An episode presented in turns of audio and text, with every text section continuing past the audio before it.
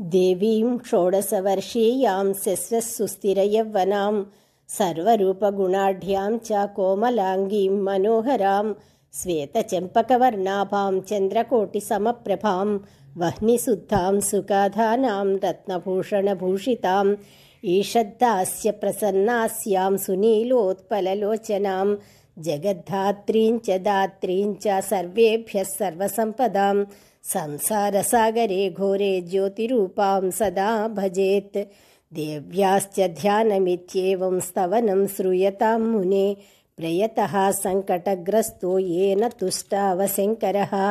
शङ्कर उवाच रक्ष रक्ष जगन्मातः देवी मङ्गलचण्डिके हारिके विपदां रासेः हर्षमङ्गलकारिके हर्षमङ्गलदक्षे च हर्षमङ्गलदायिके शुभे मङ्गलदक्षे च शुभे मङ्गलचण्डिके मङ्गले मङ्गलार्हे च सर्वमङ्गलमङ्गले सतां मङ्गलदे देवी सर्वेषां मङ्गलालये पूज्ये मङ्गलवारे च मङ्गलाभीष्टदेवते पूज्ये मङ्गलभूपस्य मनुवंशस्य सन्ततं मङ्गलाधिष्ठातृदेवी।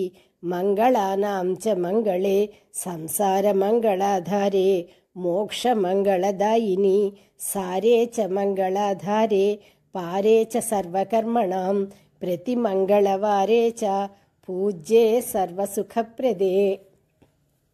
स्तोत्रेणानेन सिंहुश्च स्तुत्वा मङ्गलचण्डिकां प्रतिमङ्गलवारे च पूजां कृत्वा गतः शिवः प्रथमा पूजिता देवी शम्भुना सर्वमङ्गला द्वितीया पूजिता देवी मङ्गलेन ग्रहेण च तृतीया पूजिता भद्रा मङ्गलेन नृपेण च चतुर्थे मङ्गले वारे सुन्दरीभिश्च पूजिता पञ्चमे मङ्गलाकाङ्क्षैः नरैः मङ्गलचण्डिका पूजिता प्रतिविश्वेषु विश्वासैः पूजिता सदा ततः सर्वत्र सम्पूज्या सा बभूव सुरेश्वरी।